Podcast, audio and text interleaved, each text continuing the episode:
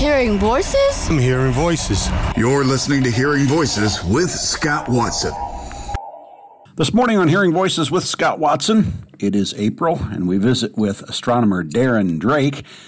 Anything special in the night or early morning sky we need to be aware of this month, Darren? Yes, hello, Scott. Um, the only things of note this month are this uh, gathering of the planets in the pre dawn sky. That would be Mars, Saturn, and Venus are all gathered in a relatively small area.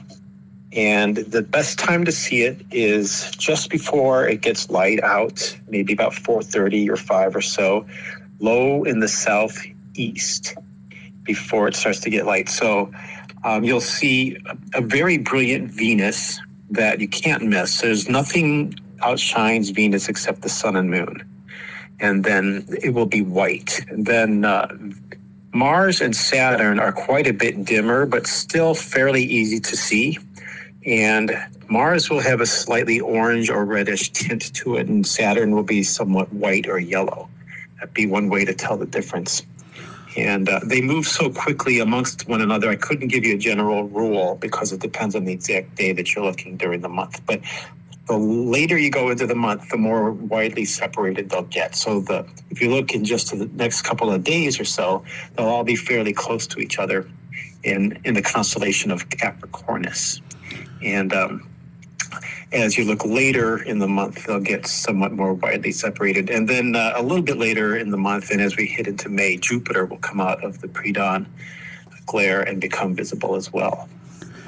We visit with astronomer Darren Drake this morning on Hearing Voices with Scott Watson. It seems like a lot of times we talk about meteors and meteor showers. What causes a meteor shower and why are they predictable? meteor showers are caused by comets. And comets are like dirty icebergs in space. And there's literally billions, if not trillions, of them orbiting the sun, most of which are way out um, in the Oort cloud and beyond. They can be um, many billions to even um, a trillion miles away. And the majority of them will never be seen or discovered, and we just know they're there because sometimes they'll collide with one another or have some kind of a perturbation in the orbit, and then they'll fall towards the sun. As the sun pulls it in and it gets closer to the sun, it will start to evaporate and glow a little bit. And that's when we see a comet. And as it continues to get closer, little bits of debris, maybe the size of grains of sand, fall off of it. And that debris uh, is produced in prodigious amounts from as the comet loses or sheds some of its layers. And then that debris orbits the sun in its own orbit. And it's, it's an orbit very similar to the comet itself. And some of the comets come into the same path of the Earth as the Earth orbits the sun. And if the Earth collides with the path of that comet, it's colliding with the debris of that comet. And so we see a meteor shower. And what is actually happening is the uh, Earth collides with that tiny, those tiny particles.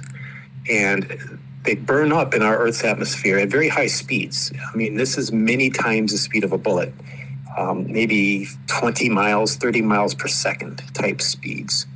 And they burn up and we see them as a very brief fraction of a second uh, uh, light beat up uh, beam of light across the sky. And um, sometimes they can last several seconds and be very bright, or sometimes, in most cases, they're just very quick and dim and, and last only a fraction of a second. Uh, sometimes, if they are bright, they might leave something called a meteor trail or a vapor trail, which we could see a little bit of ionized gas behind it for just a few seconds, and it's quite a sight. And so, generally, they happen at the same time of year. Uh, the, this month, we have the Lyrids, and the Lyrids are going to be around April 22nd and 23rd as their peak date, which is around the third quarter moon. And we are interested in the moon phase because if the moon is not out, then we have a dark sky. But third quarter moon means it is out, but at least it's not full.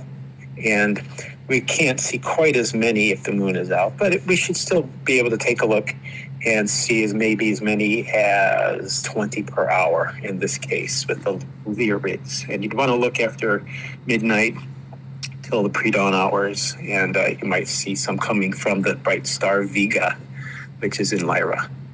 And uh, there's always uh, a meteor shower going on every few weeks or so, and this week or this month it's the Lyrids. He is astronomer Darren Drake. He joins us this morning on Hearing Voices with Scott Watson. While meteors exist only for a brief period of time, our shows exist forever, and you can find them at WHTC.com. Also, Apple, Google, Spotify, and wherever you access high quality entertainment. Final question for you, Darren. I know the word black hole has kind of slipped into our vocabulary. We've got about 45 seconds left. What is a black hole from an astronomy standpoint? Ooh, and only 45 seconds. Well, um, when a star, like like the sun, but much bigger, uh, dies, it explodes in what's called a supernova explosion.